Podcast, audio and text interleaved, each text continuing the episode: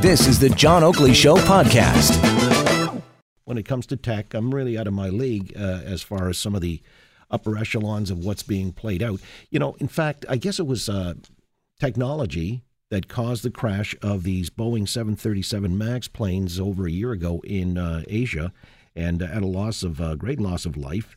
And there's an investigation now before the House Transportation Committee in the USA and uh, the Federal Aviation Authority there uh, disclosing that uh, I guess there were uh, some games being played there as well. The planes uh, were not taken out of uh, offline uh, until the second crash, actually, and it had been flagged that this system that they had that led to stalls and what have you actually put a lot of people in harm's way. So let's get the details on where we're going with all of this because, as I say, it's beyond my pay grade to understand. But Jock Williams is in the catbird seat when it comes to such matters. Global News Radio's aviation expert, who's joined the Oakley Show this afternoon. Jock, how you doing? Very well, John. Yourself? I'm good, but Does uh, mean I'm I'm on a new pay grade now? You are. Uh, you're you're actually yeah. You've been upgraded.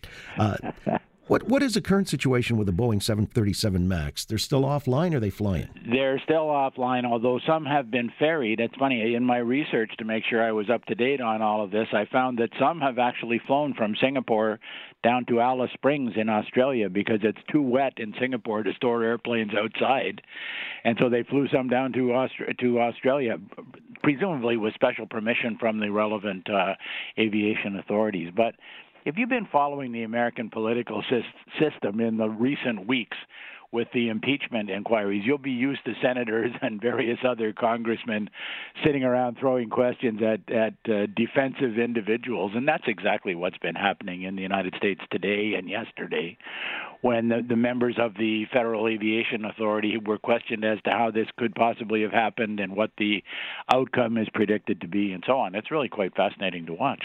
Right. And so, this investigation of the FAA, this is the authority that uh, governs right. the skies and such. Uh, they, there's a suggestion they might have been derelict in their duty of oversight of Boeing and the MAX. Well, there's going to be a suggestion of that sort. I, I, I'm sure you understand that when there's an airplane crash, there are literally thousands of lawyers who sniff the blood in the water and decide that maybe they could get a cut from Boeing for for threatening them with some absolutely untenable lawsuit. And and in many cases, a company like Boeing will pay up even though they know they would win the lawsuit. They just can't afford to wait around and, and let the number of cases build up. So, so a couple of people have come forward and said very inflammatory things about what they knew before the crash, but you notice they didn't say it before the crash. Hmm. You know, and that's it's just human nature, I guess. We're always going to have this, but there are people, people who had relatives who were on either the Lion Air crash in Indonesia or the one in uh, Ethiopia either one of them, they're going to say things like, we're not satisfied that Boeing has done enough to rectify this problem because that raises the possibility that they may get a few extra million dollars by pressuring Boeing. I really hate when this goes on. Well, what are the uh, status of the lawsuits now? I'm assuming there are suits that have been filed. Oh, oh yeah. Well, they're nowhere near done, of course. they won't be done for probably 10 or 15 years. But Boeing has paid a certain amount to a certain number of people, and it's a non disclosure type agreement. The people can't tell anybody what they've received, and if they do, they'll be giving back any money that they've got left.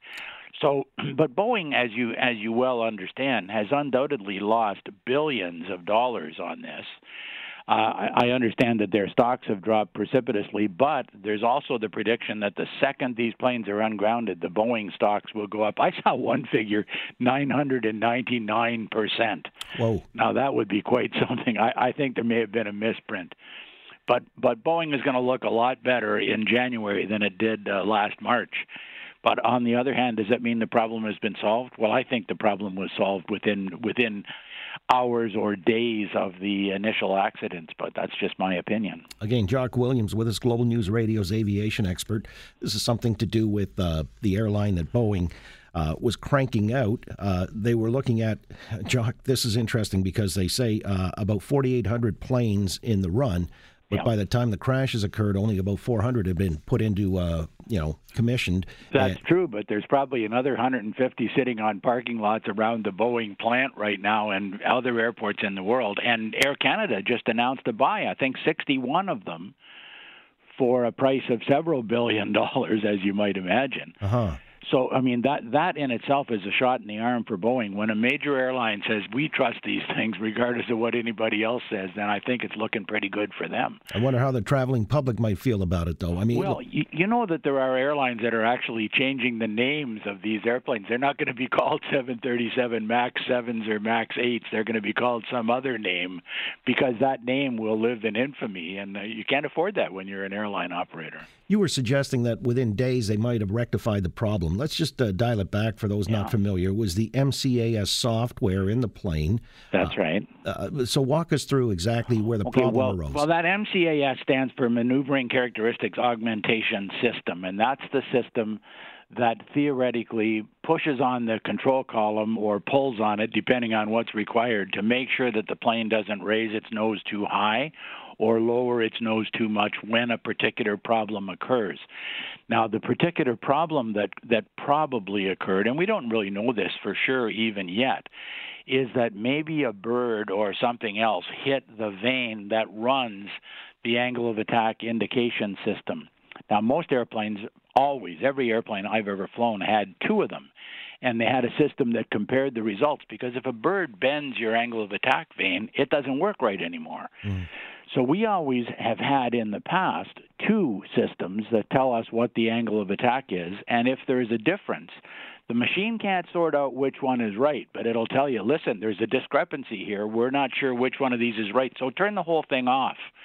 And that's all you had to do was just push a button, turn the system off, and now you're flying just a regular airplane once again. But it appears that, first of all, there was no comparator system. There was no system that said, look at both of these. They're so different. Something is dreadfully wrong. But the second thing is they didn't institute a training system that sufficiently alerted pilots to the fact that once you turn that system off, you don't ever turn it back on again until that plane is on the ground. So in each case, we know from the flight data recorder system and the cockpit voice recorder that having done the right thing quickly, which was turn the system off, the pilots then made the, the deadly mistake of turning it back on. And once it was turned back on, they had already made another deadly mistake, and that was leaving the throttles in climb power. So each of those airplanes apparently crashed at a speed in the area of 600 miles per hour. Hmm. And and at 600 miles per hour, you can't pull back on the stick hard enough to uh, to cause the nose to move in the direction you want it to. But if you were if you had reduced your speed to let's say 200 miles an hour, it would be quite a simple matter and you'd have a lot more time to take action. If if you're going at 600 miles an hour, you're covering terrain quickly and if you happen to be aimed towards it, if you're going down, you're going down very quickly. So the basic thing is that sadly to say, four pilots anyway, made a, a, deadly error in turning the system back on and in not carrying out some basic airmanship, which is slow your airplane down to the minimum acceptable speed for safety's sake. So, this MCAS system, again, this is the high tech component uh, yeah. and relatively new, had a mind of its own. And uh, it directed the plane to, I guess, go down. And uh, well, uh, it, it, it, it, you can't exactly say it had a mind of its own. It had a theory about what should be done under certain circumstances, and it saw the circumstances, and it took the action that it thought was all right. But sadly, in these particular circumstances, if the angle of attack vane was bent and therefore the airplane wasn't getting the right data, then there really was no correct answer other than, as I've said, turn the system off. There's a red button on the top of the stick of each pilot's control column, and if you push that red button, you turn it off. Then, while you're holding the switch in the off position, you reach over and flick off the system on another switch. And that's all that needed to happen and that's been true from since they started building any model of 737, which I think started in about 1964. Mm. But if you don't do that vital thing, you've signed your own death warrant in many cases. A, few pilots apparently encountered this problem, but just simply did the right thing, came back and landed. So they didn't generate enough of a furor. Maybe if they'd written strongly worded letters to either the FAA or Boeing, some more action would have been taken. But instead, they did what they were supposed to do. It worked and so the, it, there was no publicity and no change was made in the in the training or in the operation system. You can be very sure that a huge amount of time has been spent in the last 10 months in studying how we're going to train pilots to fly this airplane. Every single pilot's going to have to check out on this airplane again, but there will be additions to the training system, and the major one will be how to handle the MCAS system.